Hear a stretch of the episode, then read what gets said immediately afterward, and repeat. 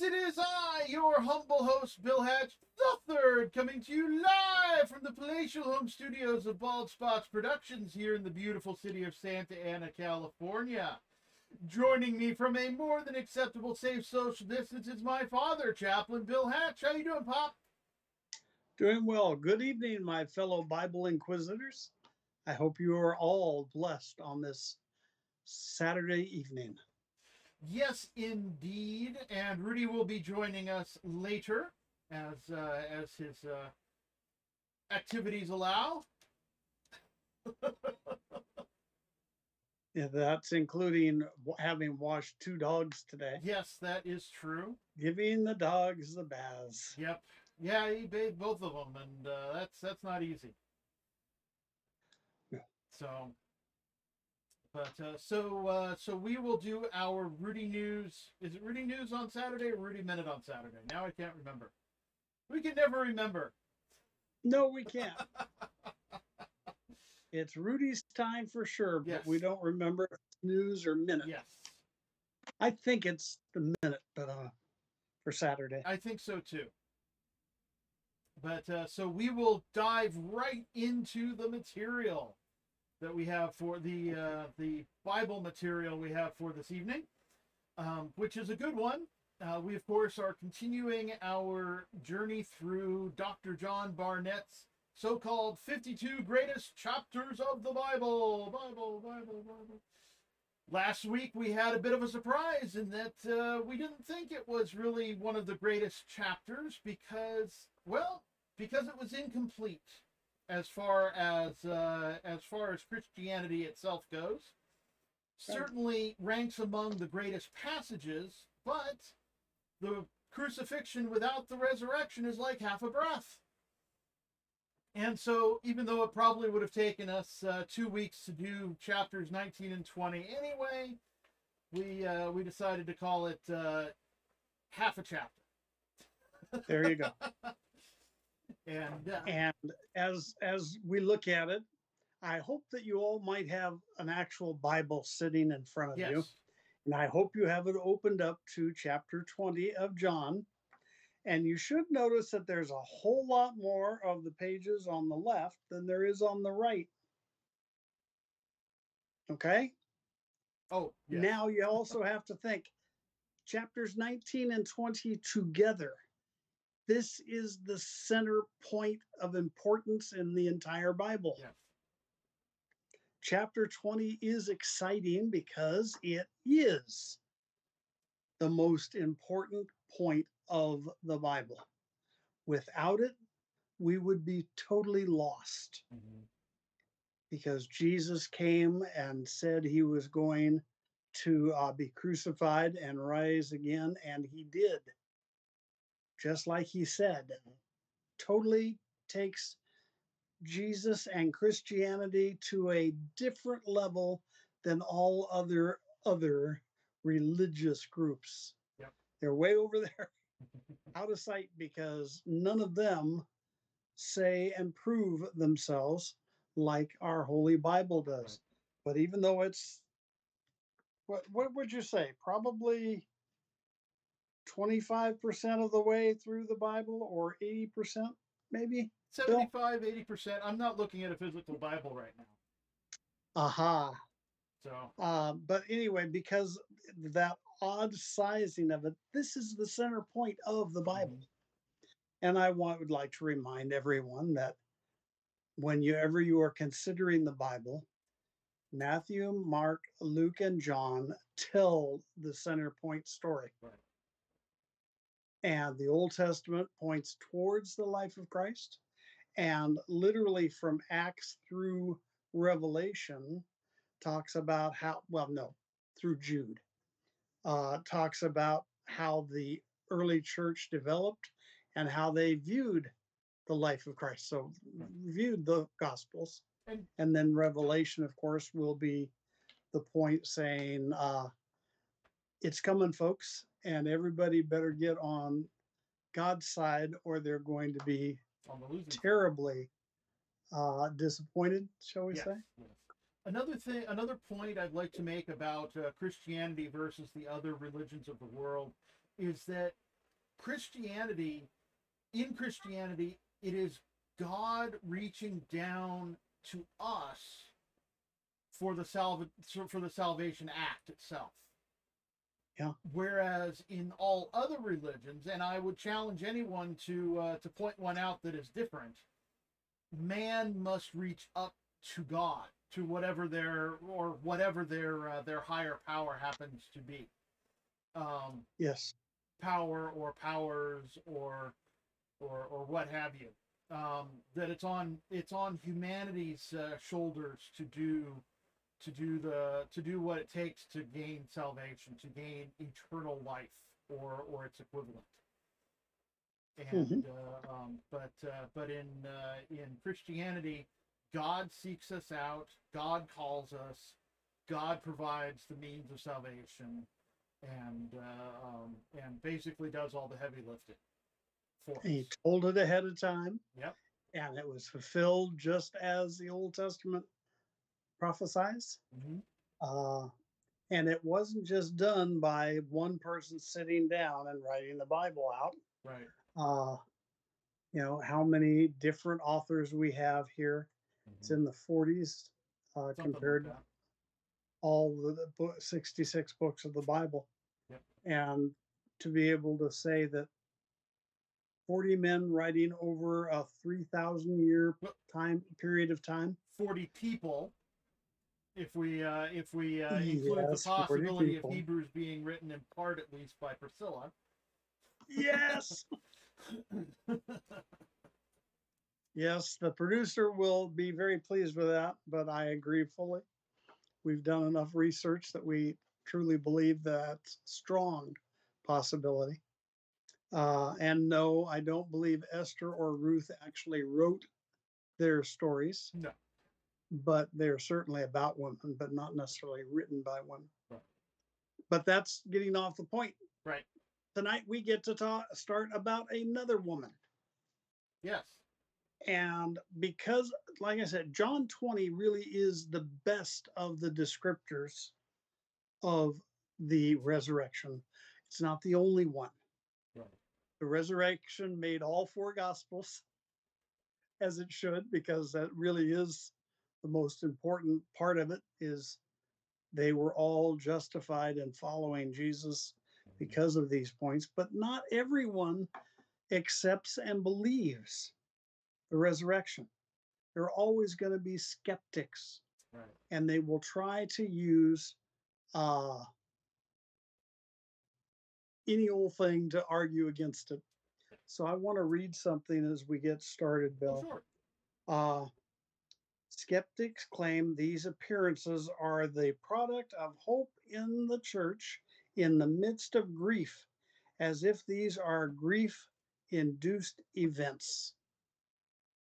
You know, like it's people's imaginations and whatnot, but but claims about Jesus appearing to 500 at once stand against such notions of emotional suggestion especially when Paul notes that many of these people are still alive.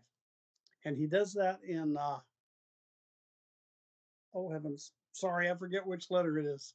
I didn't write that note down. near the back of Uh, the book They're in the epistles, which is the letters. right Uh, but Paul claims that Jesus was seen by more than 500. Others try to say that was all imagination, uh, but the Bible gives us several references to physical items of Jesus. Mhm. Uh, Mary cling to him, as we'll see here in John. Right. Uh, he eats with the disciples. He eats, although it's a little vague in Luke 24, but it's still the fact that Jesus sits down at table with the two men whom he had walked along the Emmaus road with. And as soon as he broke the bread, they recognized him and he disappeared. Did he take a bite on his way? I don't know. But later on uh, on Easter Sunday, which is of course the day we're talking about, uh, he will ask for some if they have anything there to eat, and he will eat some boiled fish. And in chapter Mhm. 21, He is uh, at least providing breakfast for seven or so of the disciples, He's cooking. uh, where he has, yeah, he's cooking. And I don't, I know Jesus is far better individual and competent than I, but if I'm fixing food for somebody else, you know, I'm going to have some of it. That's all there is to it. But seriously, there are people who are always going to be skeptical. But when you look at the clinging to Jesus, ah, Thomas the doubter, in another, the week afterwards, will literally be told to feel the nail holes and the piercing in the side. Uh, those are physical examples of what went on. Right. And it was really great that Paul could say, yeah, Jesus was seen by more than 500 people at one time, and many of them are still alive. Right. So they're they're nipping that that disbelief in the in the bud. in the bud, you know, as they're as they're going through that. Yeah, and And it's was, important for us now to have that same kind of belief that Right. if we look at them in those ways, that Jesus re- was resurrected bodily.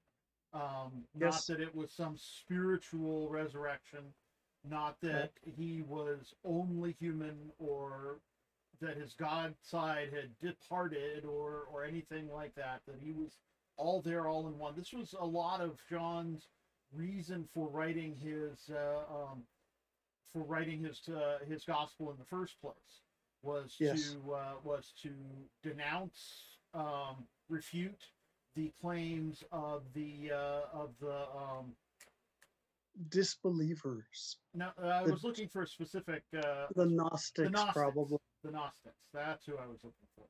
Yeah.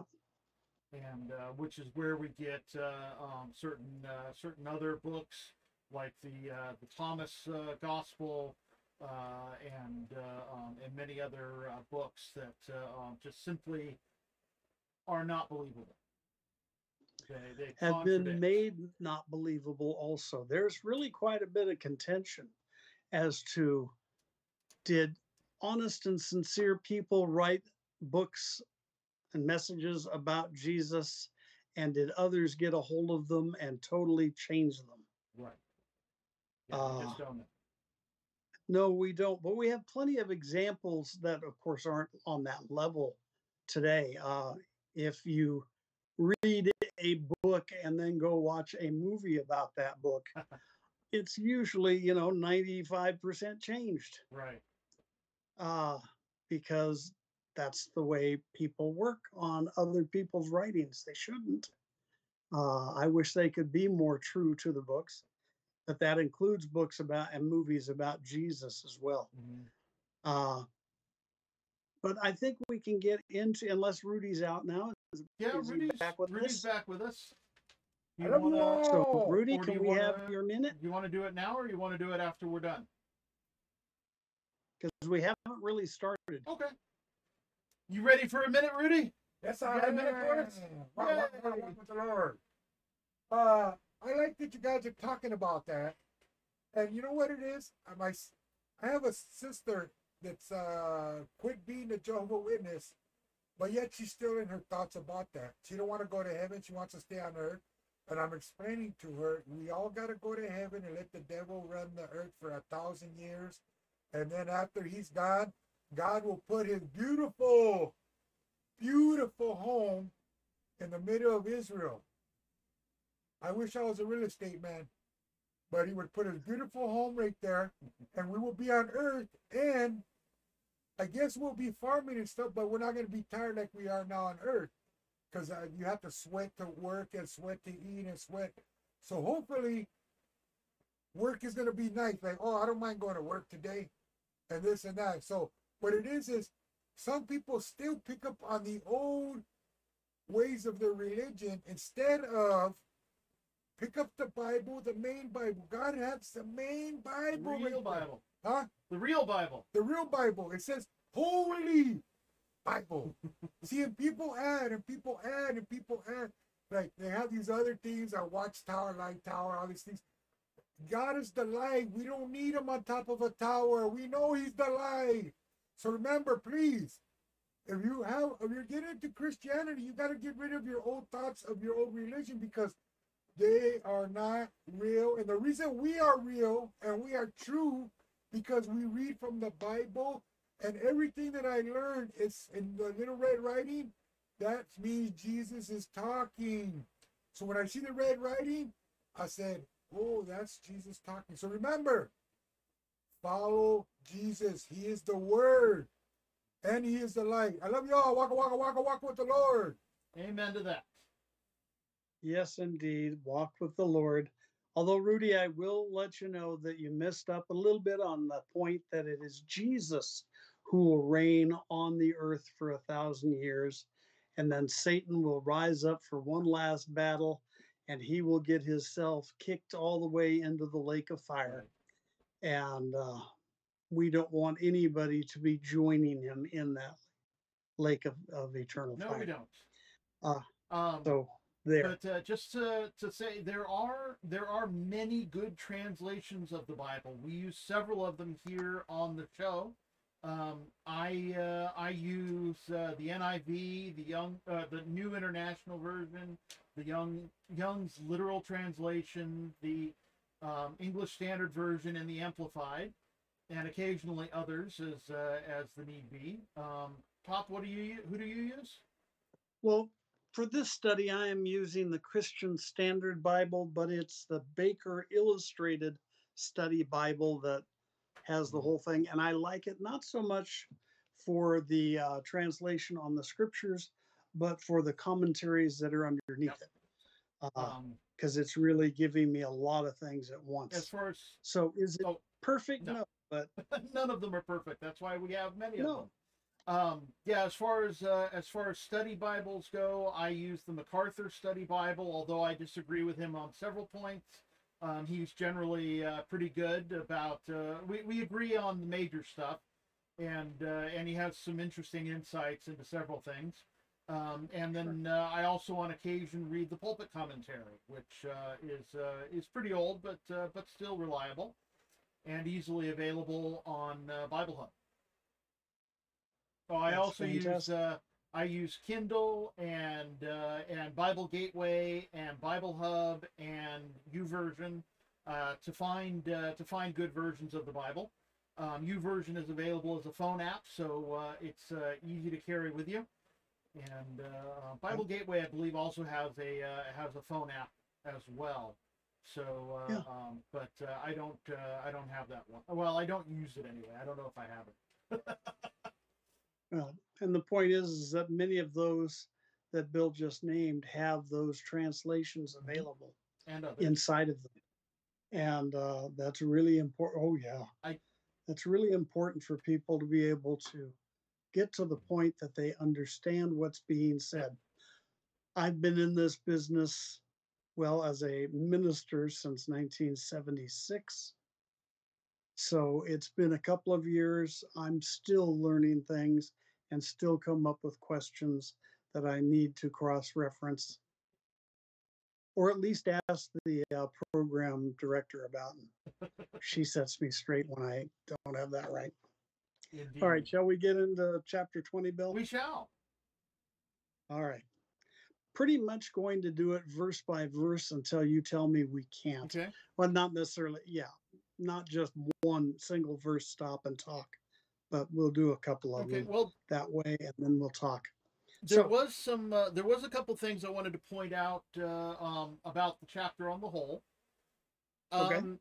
And this comes from this comes from MacArthur, but it, it created a question in my mind. Um, it says G- he says Jesus does not appear to unbelievers during this time. That it's all disciples and apostles and uh, um, and people who have already uh, already stated a belief.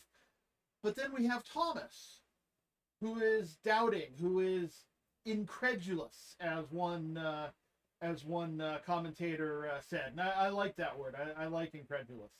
Um, but uh, um, and so we've got Thomas sitting there, not believing, but then he is he sees the risen Lord, and he is the first one indeed, and we'll see this soon.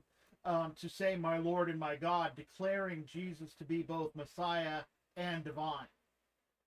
Yes. And uh, uh, in his uh, in his post uh, post resurrection form. Um, so yeah, so so I, I found that a little uh, a little weird, but generally speaking, that's true. We don't see Jesus showing up in the middle of the temple, for instance, or or some great Mhm. public uh, display. The 500 were all followers of Jesus, of uh, of various, shall we say, levels. You certainly may. So uh, um, Uh, so yeah, so I, I found that an interesting comment. Um, and to add to your your arrows for that one, Mhm. Bill, uh, it is First Corinthians 15, 5 to 8, Ah. where Paul is talking about Jesus appearing to more than 500 people at once. okay. I don't think there were 500 people uh, at that point in time who followed Jesus to the point of absolute belief. Right. Okay. Uh, not until the day of Pentecost, and that's after Jesus ascends. Well, we have 120 there. Uh, that's true, and that's another good point uh, for Christians in ministry of trying to convert the world to Jesus. And believe me, praise the Lord, keep working at it no matter what. But if Jesus saw 500 people at once, and 10 days later, after he ascended, only 120 of them were still in the upper room, do the math, folks. Yep. Jesus had 12 disciples and he definitely lost one. Yeah. And yes, it was predicted, but still prophesied. But still, it's the point that we who are not the Lord Jesus in our, unto ourselves, we also have to be realistic that people are going to reject our presentation of Christ.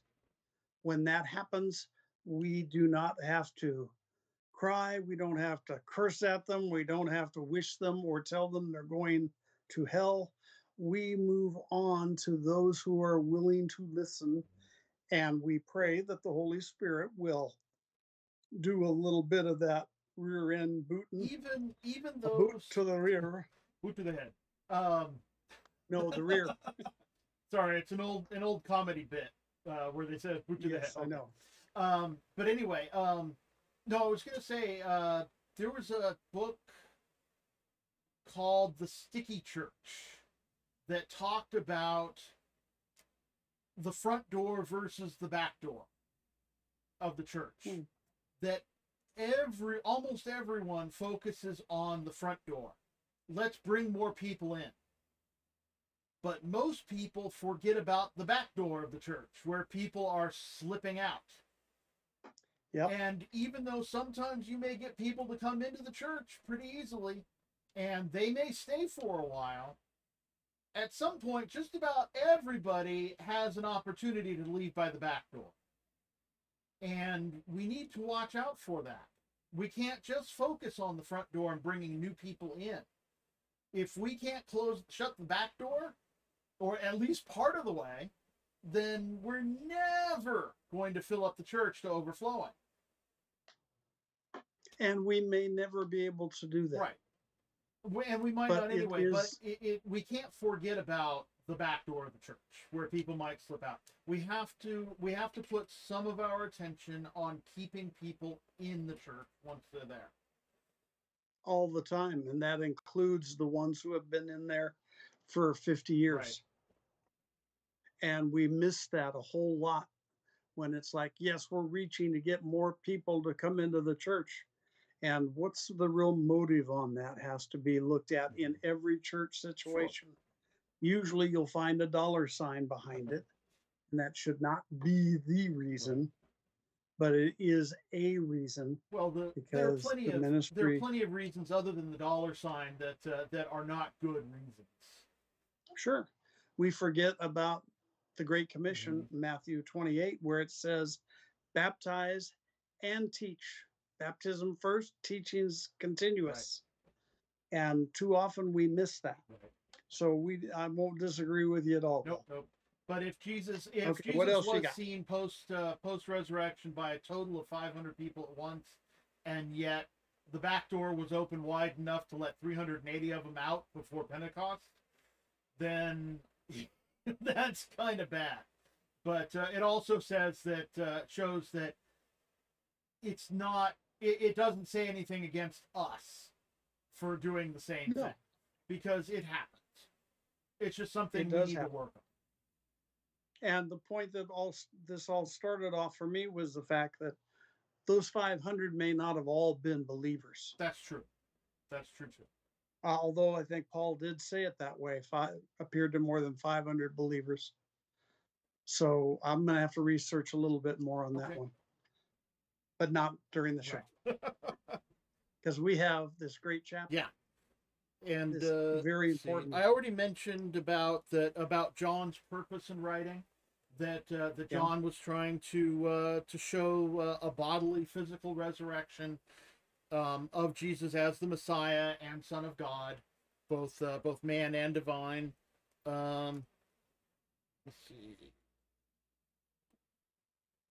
Yeah, and so uh, so that's why that's why he wrote what he wrote, and uh, and why he didn't write what he didn't write, Mhm.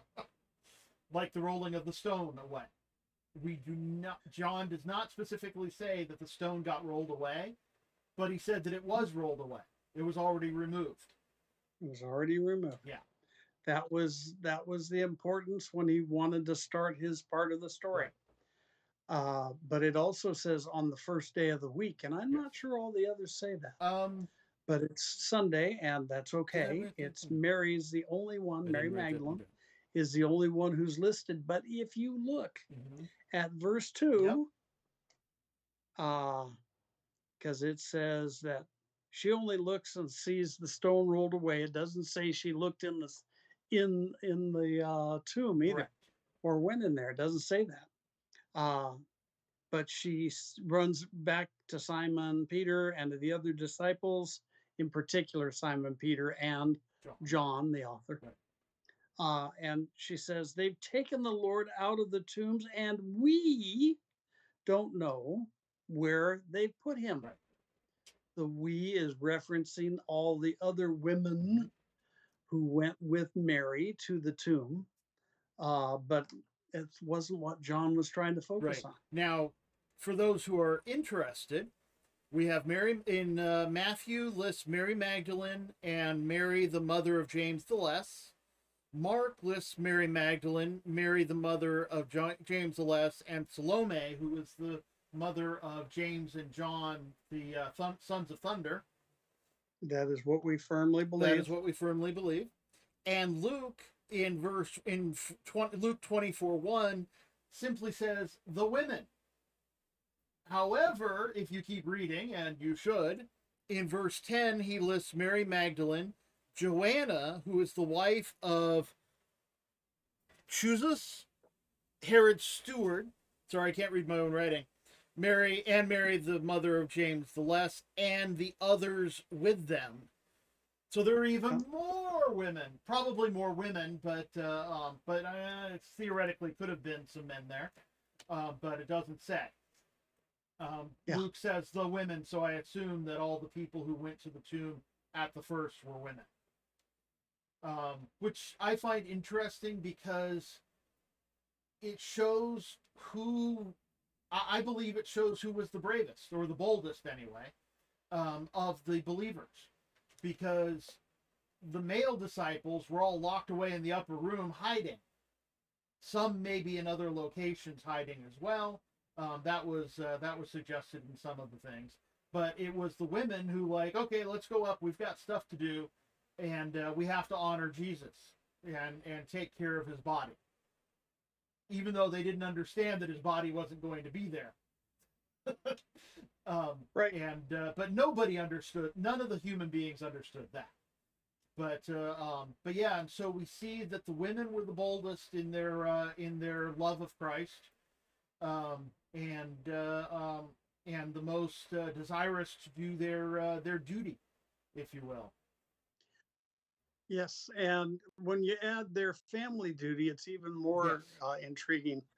Uh, that indeed, we Salome might very well have been Jesus' Mother Mary's family, Right. and certainly Jesus' family, and therefore it would be one of the ob- obligations that they have to take care of the remains of a family member when they die. I don't want to get too deep into No. that. I wanted to bring out the point why it's important to keep looking at all the scripture Mhm. references to the resurrection because Bill, you did a great Mhm. job of pointing out how many women probably went to the tomb. But here in John, it's only Mary, and she says, We haven't found him. Right. Oh, I did. Uh, there is something else that's important in verse 2. In Okay. verse 2, well, two other things. One is the word love, um, whom Jesus loved. This is different. This is not the high esteem that we see. The Greek word is not high, highly esteemed love like we see in other parts of John. This is a pers- a love of personal affection which is the same Greek word that was used when describing Jesus' love of Lazarus, Mary, and Martha. So this is a, a, a different uh, a different word altogether, which I thought was interesting. And uh, um, and then there was another question that was asked, and I believe it was in the pulpit commentary. Um, let's see. Uh, is the word they? Who are they? Are they the Jewish pe- the Jews, the quote unquote the Jews? Was it the high priests and his people? Are we talking about Joseph of Arimathea and Nicodemus? Who is they? Or whom is they? No, who is they? And don't leave out the point of the Roman And the Ro- soldiers who were supposed to be right. standing Yeah, guard. I have that written down, but I forgot to say it. Yep. Thank you. uh, that that that group of they is indeed in, in, uh, intra- intriguing. Mhm. Why John would would word it this that particular direction. Uh, but I am would imagine that Mary would think it would take more than one person to carry a body out. Right. and we'll have some Um, some stuff on that as we uh, as we get a little further along. Okay. Um, some interesting things that I'll only try to relate on this uh, without going too specifically, but one of the authors was looking at how John is writing his gospel and how he seems to intentionally differentiate between himself, the beloved disciple, and Peter and yet still giving Peter credit when the credit is due. Uh, it starts in verse two, you know, that Simon Peter starts off and and John the or starts off talking about Simon Peter and then the one whom Jesus loved. And then it's Peter ran, but the beloved got there first. The beloved looked in the tomb, but Peter went into the tomb. Uh, I don't want to say that it's a rivalry. It also talked about the fact that the beloved disciple is the one who got Peter inside uh, by the fire so he could, not so he could, but that's what transpired when Peter denied Jesus three times. And the author was trying to bring something of focus into that. I'm not sure it's that important, but it was relevant and worthy of at least highlighting to you. I would think that Uh, we need to remember that um, that Peter and uh, and John, before they became disciples, had been business partners and probably what you would call friends, and Yeah. uh, um, you know, and and uh, and probably lived near each other and all of that kind of stuff. So uh, so something along akin to the relationship of best friends. So they were they were not competitors, but they may very well have been competitive You Yeah. know, like, oh, I caught more fish than you did. Great, let's put them all together and split them up so we can each uh, get paid. Um, of course, along with Andrew and James, Yes, and, indeed. uh, the younger brother. Two sets of brothers who uh, definitely had a fishing business that was not a small one. Right. Right. So They weren't the poor fishermen we often think they were. no, they may not have been overly wealthy, Right. but at least not until Jesus told them to cast their nets on the on the other side, and they got so many they almost tore up their nets. Uh but anyway, we have Peter and Ja- John running to the tomb, and John looks. Jesus, um, Peter goes in, but by the way, it says John believed before it says that Peter did Right. because it says Peter went away wondering. And so that's some of that little bit of, of difference. The author, the writer, the writer was cho- choosing to show those uh, efforts. Okay. They saw the clothes, linens lying there, but no body. Uh, the wrappings had been on his head, was not lying with the linen cloths Right. folks, if you've ever heard of the Shroud of I was Turin, gonna say something. You want to take No, it no, over? go ahead. I, I've I've spoken quite a bit this time around. I like the the whole thing with the Shroud of Turin, but it Turin. is not Turin. It is not the wrappings of Jesus Right. when he was in the tomb. It was it is some amazing kind of artwork, and I think that's fine. I believe I mean, I don't have any problem with people having different colored skin on Jesus or his eyes shaped differently. Mhm. Uh, it's the point that they are doing what their heartfelt point for Christ is. Now, if they worship them, that's a different matter. And that has happened really to the shroud, which is only taken out and put on display once every seven years, Something like that. something like that. Uh, but I do not believe that it is part of the wrappings of Jesus because that is all in one piece. And this one definitely says linens uh, that were separate from the rest of the Mhm. wrappings by themselves off to the side. Yeah. And I really don't see why Joseph and Nicodemus would have taken time to put 75 pounds of perfumes on him, wrapping him up, and then after wrapping his whole body from head to toe, taking extra cloth and putting it on the head separately. I just don't. So that's my opinion. Is it going to hurt anybody that way? No, it's not. It, may but have just been some kind of tradition or or something that uh, you know that we just don't have anymore. But uh, um, the point is not to worship. right, it. not to worship it or or the veil of Veronica or anything like that. Uh, the veil of Veronica was the the cloth that Jesus wiped his face on on the Via Dolorosa. Um, when he was carrying the cross to Gethsemane. But Yes. uh, um, another uh, another point because uh, um, people try to say that Jesus's body was stolen, and that's what the the the guards, the Roman guards, were paid to say, is Yeah. that whoever, if somebody had stolen the bo- the body, why did they unwrap it first?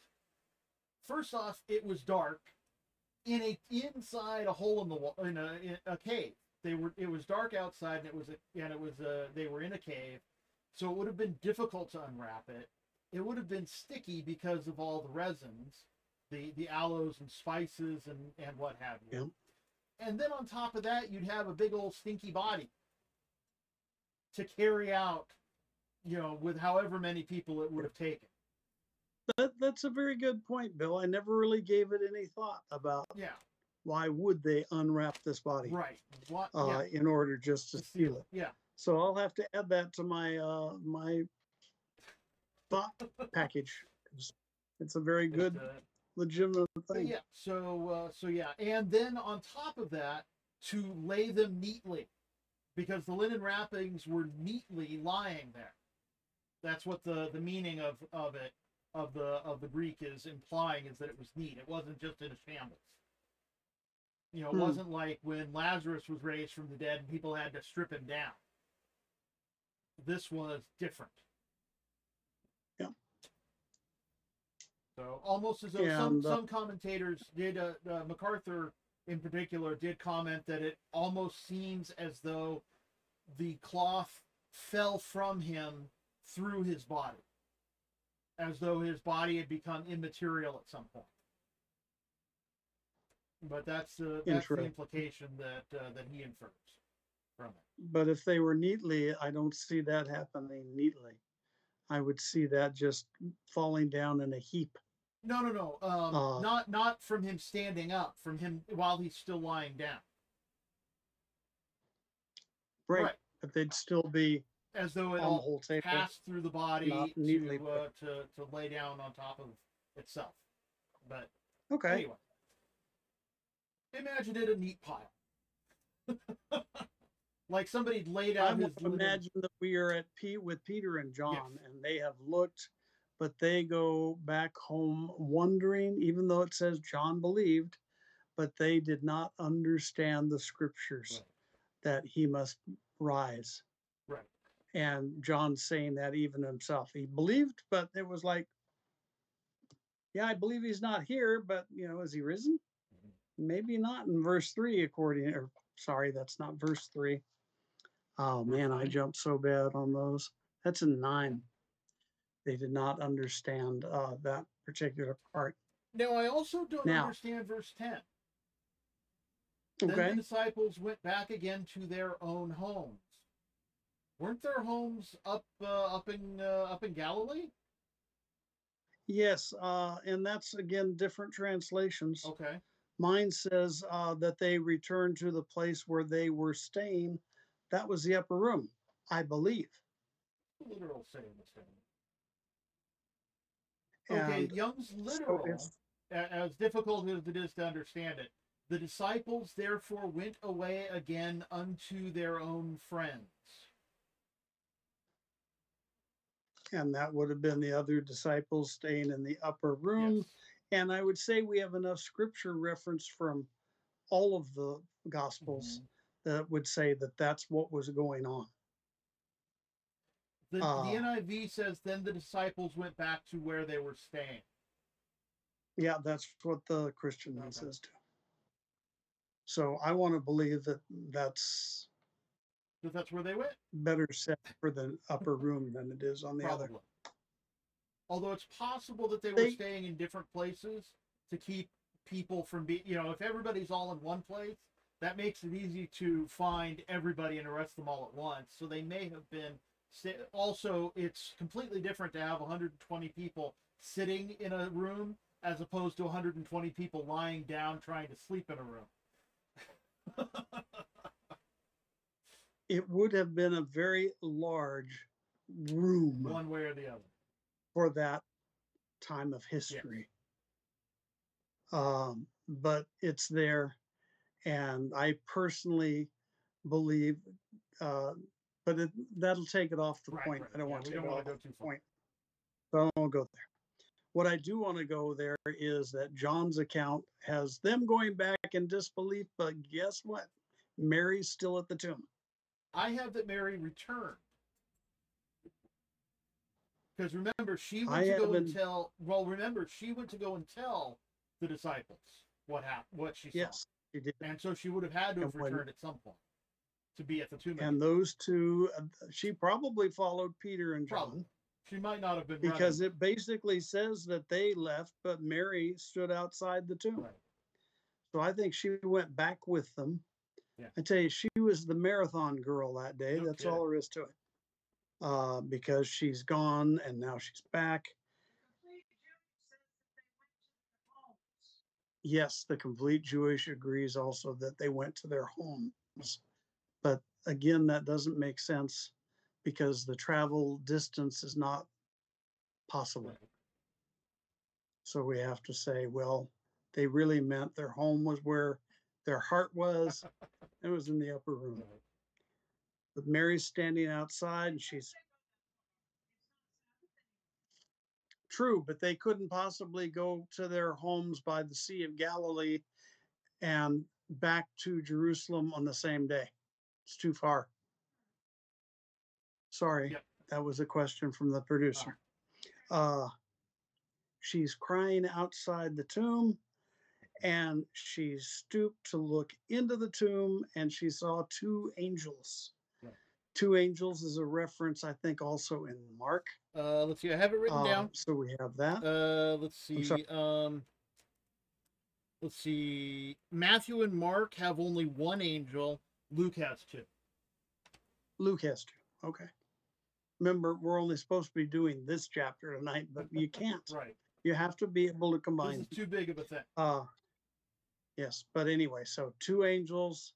Uh, she saw John, and I believe she saw John and Peter walk in to the tomb and back out of the tomb, and they didn't say anything about angels. I don't believe there's a back door to the to the to the tomb. Nope.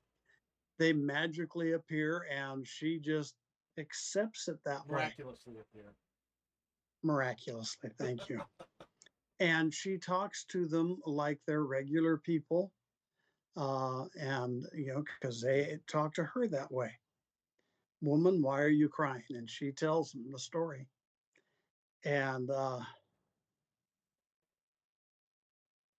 according to John, but not in the other gospels, she turns to walk away from those angels. In the other gospels it's that's different uh renderings of why are you looking for the uh, living among the dead? He's risen. So you can put those points together. Instead we have john's communicating what mary told him uh and she starts having this conversation with the supposed gardener and she's still looking to finish the morbid task that she feels she needs to do with the body of Jesus, taking care of it and wrapping it up and putting it in a tomb forever. And of course, it's Jesus, not the gardener. And Jesus finally just speaks her name, and it is all over the place. She's just for joy. It's teacher, Rabboni is the way it shows up in almost all Mhm. translations, In the Hebrew. but it means teacher. Uh huh. And she clings to him, which again shows the physical point of Jesus. He says, Don't cling to me. Clinging to me in pictures is not a proper understanding of clinging according to the writers that I've been looking at here, uh, the commentaries.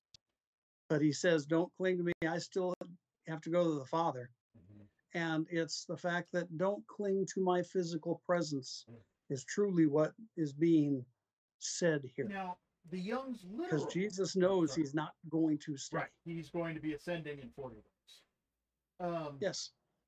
Now, the Young's literal in verse 17 says, Be not touching me. As, it- it- Okay. you know, and, and uh, I didn't like the implication that much that it's like, don't don't touch me, kind of a thing, as opposed to the do not fling or do not hold on to me of the other uh, of the other translations.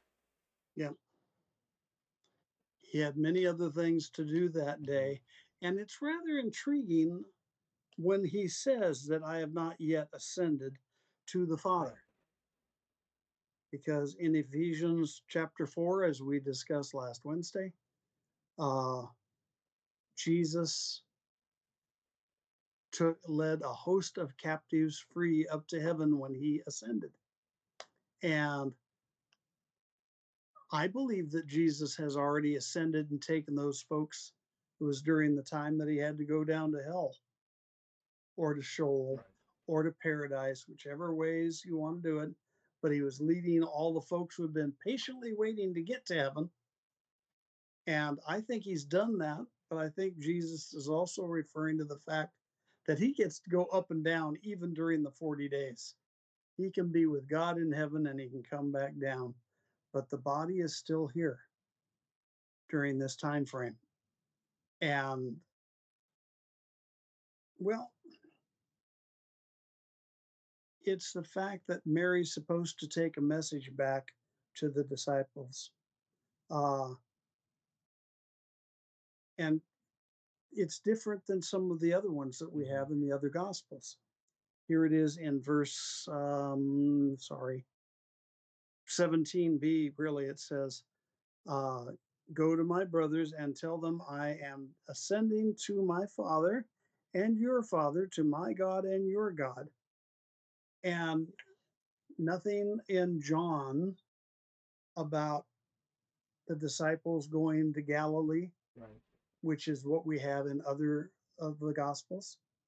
It is simply that go and tell them again that you've seen it and it's happened, uh, and that he will be ascending to his father and their father, trying, not trying, but flat out saying, We are brothers and sisters Mhm. because you believe in me. Right.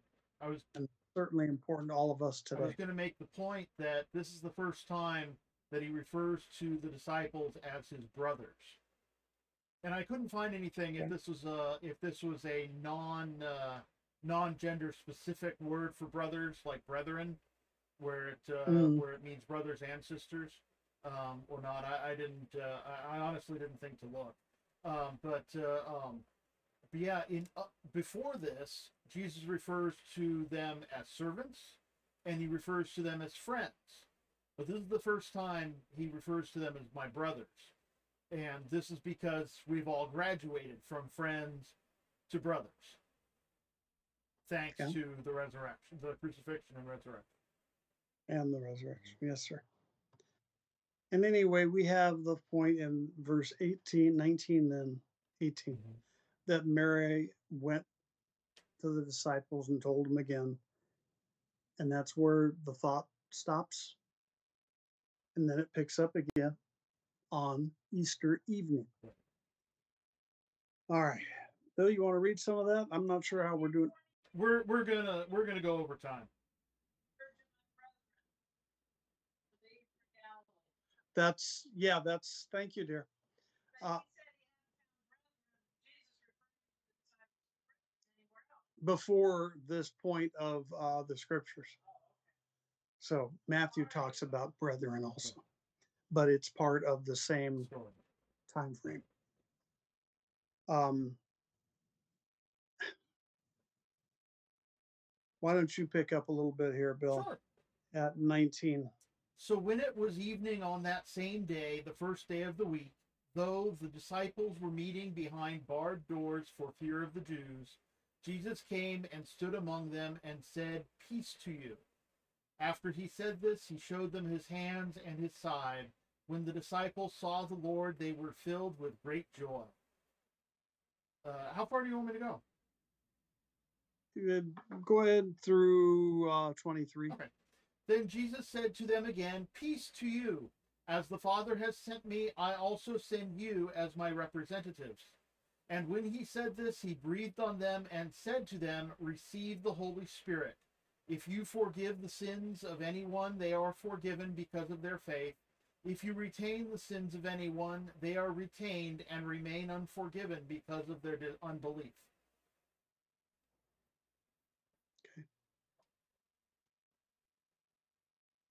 Another uh, another intriguing uh, point in the scripture. Mhm. And that is the point that the 10 disciples received the Holy Spirit more than once. Or was this simply a promise of the Holy Spirit to come? Well, we know that Peter received it a third time, so Okay. I want to believe it's the giving of the Spirit. Uh, but it should also be looked at in relationship to Genesis chapter 2. Okay.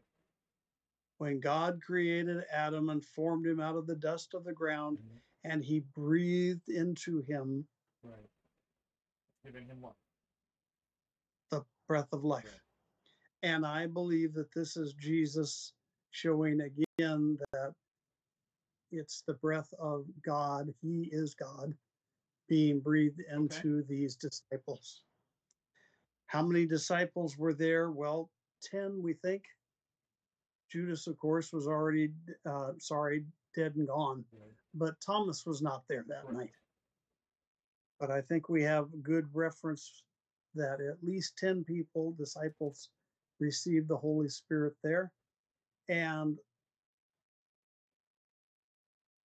it's really important that it's because it's not mentioned in Acts chapter 2 that the disciples had the power of forgiving people their sins in the name of Jesus.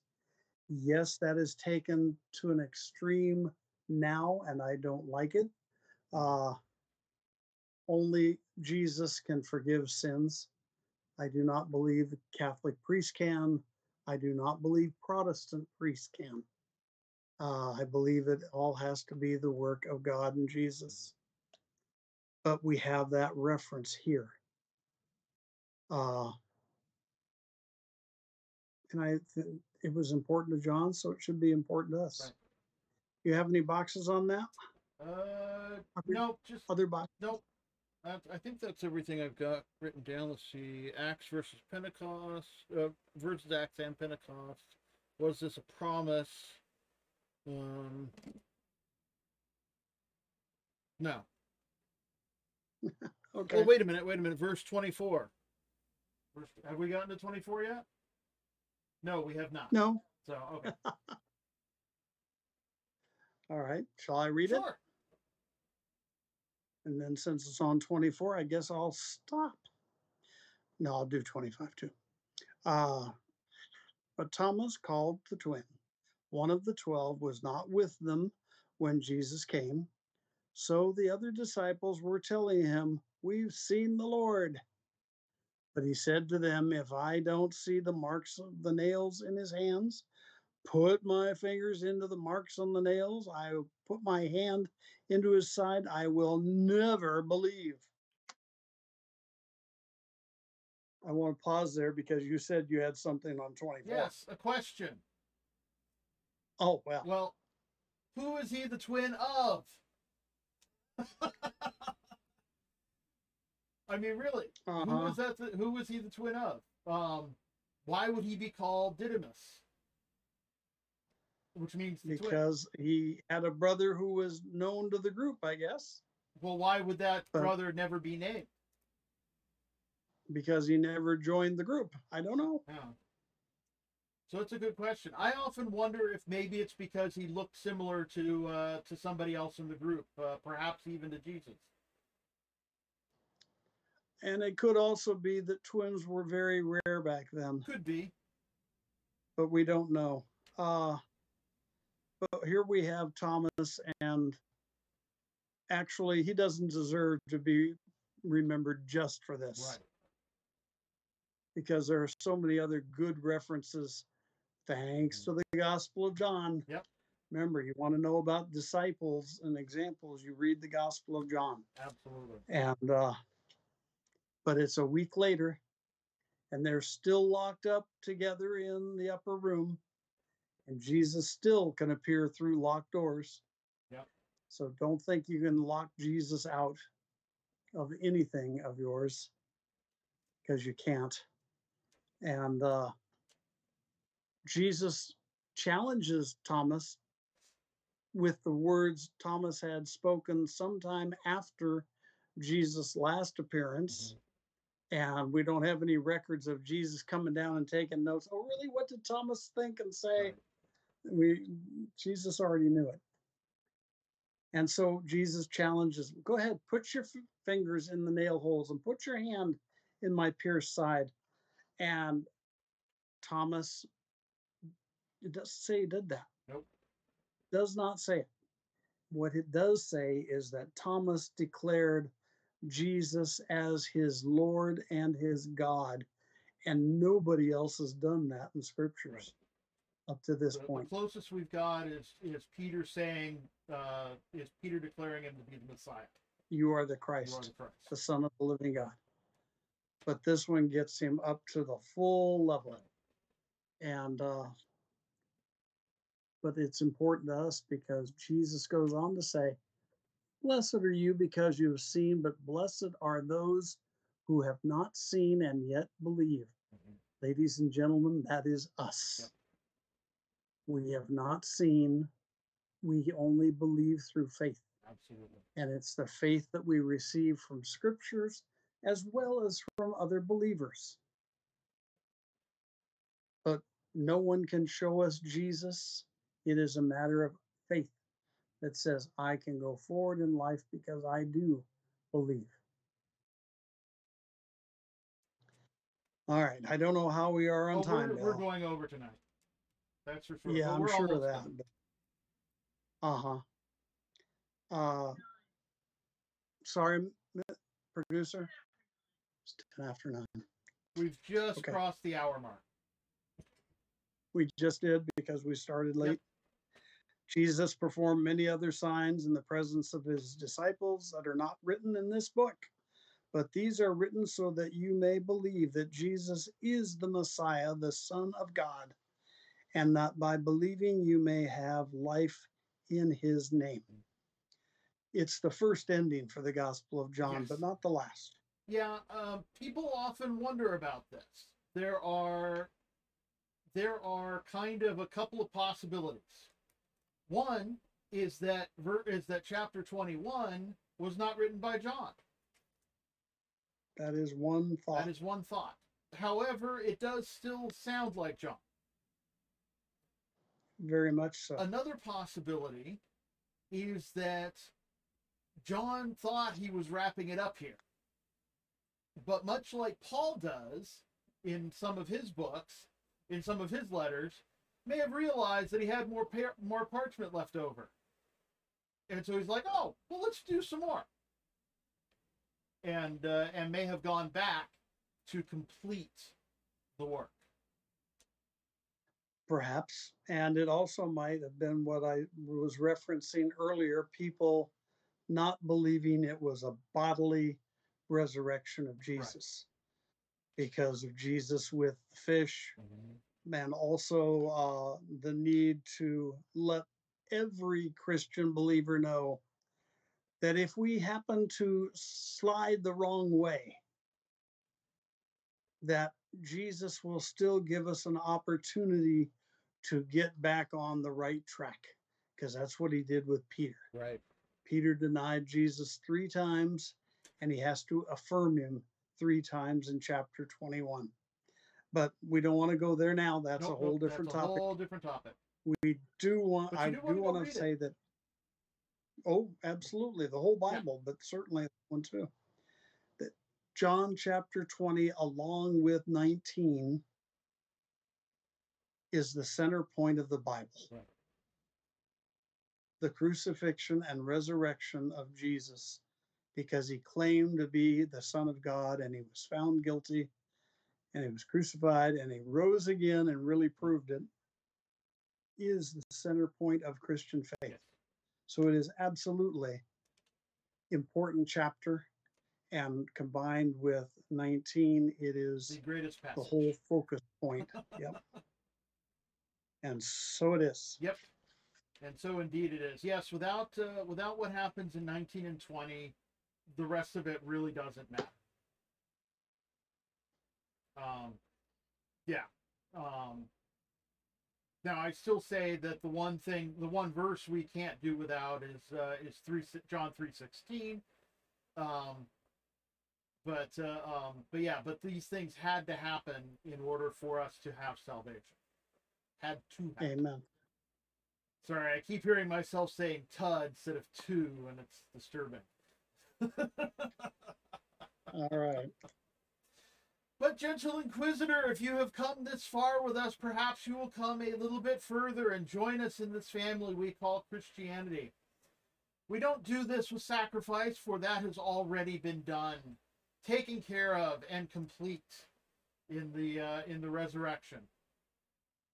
We don't use magical spells or mystical ceremonies because that's just not how we roll. We use miracles, but it doesn't take a miracle. Well, I guess it does kind of take a kind of miracle for us to uh, to come to Christ, because God has to call us and we have to respond to that call. And uh, but we do this with uh, with a few simple words that uh, are based on biblical principles, in order to align our hearts with that of the Lord's.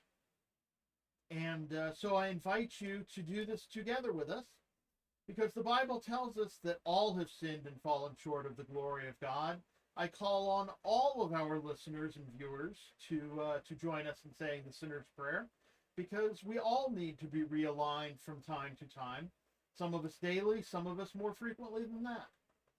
And uh, thankfully, uh, God is faithful and just to uh, to forgive us and uh, um, of our sins, our sins.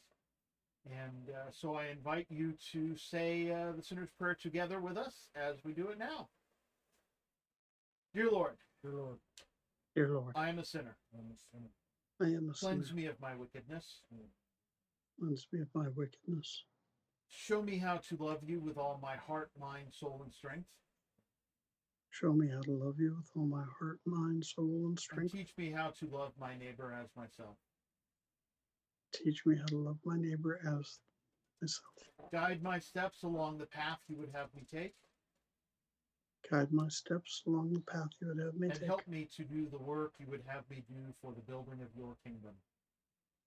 And help me to continue to do the work you would have me do for your kingdom. Come into my heart and be the Lord and Savior of my life.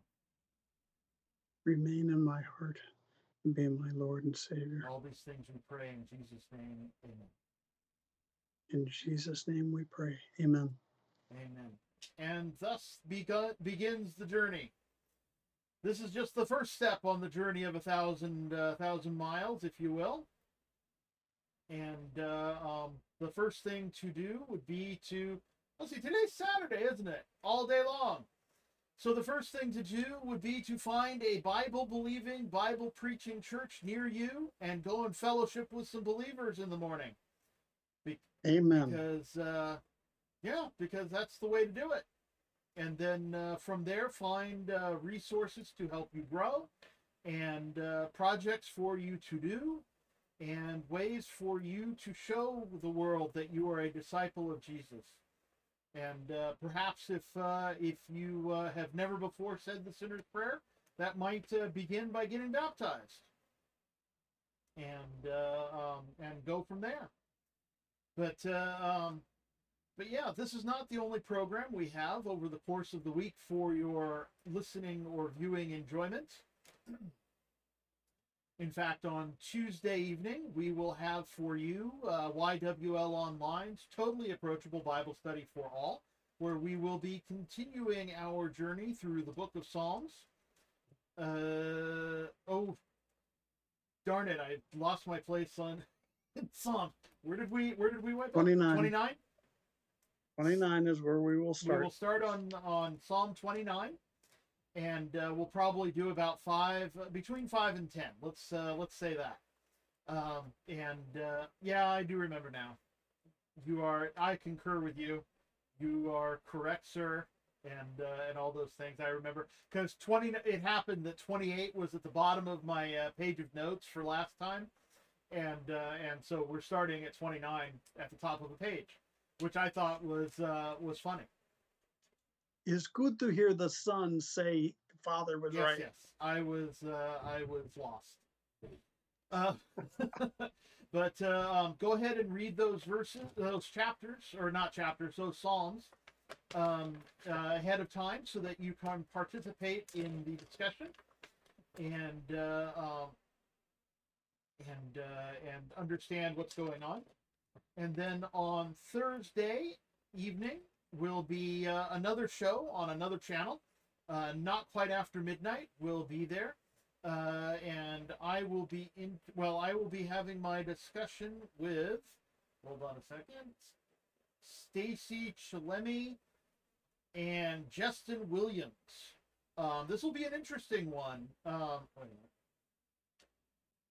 wrong week. Uh, stacy is uh, um, has done many things, but uh, um, but is uh, is a is a speaker who uh, who is uh, involved heavily in the epilepsy uh, community, and um, and Justin has started a an organization to to help get people off the streets, to help with homelessness. So uh, so we should have an interesting conversation here this coming week that uh, hopefully will be uplifting.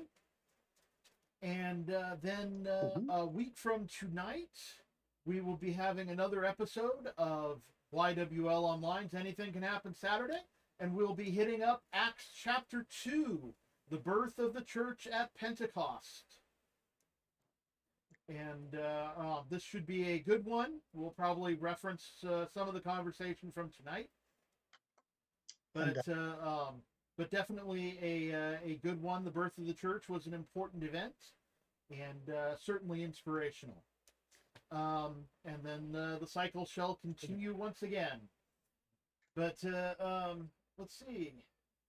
Other than that, I think we are done for the evening. Do you fine gentlemen have anything to say to the nice people? Yes. Please love God, not because you can get punished or nothing, because He loves you. And you know what? He does exist. I love you all. Waka waka walk with the Lord. and God's blessing from Poplar Bluff, Missouri. Indeed, God's blessings and a good night from Santa Ana, California. Be safe out there. Remember to wash your hands and stay tuned for the credits. Thank you for tuning in. Uh, this has been a presentation of Bald Spot Productions. I'd like to thank our producer, Eileen Hatch, my mother. And uh, of course, I am your humble host as always. I'd like to thank my co host, Chaplain Bill Hatch, my dear father, and my Ed McMahon, Rudy Corlew. Yeah. if you feel so led, please support the show on Patreon at Bald Spots Pro. It's Bald Spots Productions. You can also find that on on you on Facebook. Uh, don't miss Not Quite After Midnight. Uh, you can also find that on Facebook. Here on Facebook. Um, please like, comment, and share to stay informed and kick that algorithm into gear, whether that be here on Facebook or on the other platforms where we are. Uh, we are on all the major uh, podcasting platforms, so uh, certainly hope you uh, like, comment, and share us there as well. So thanks again, and good night.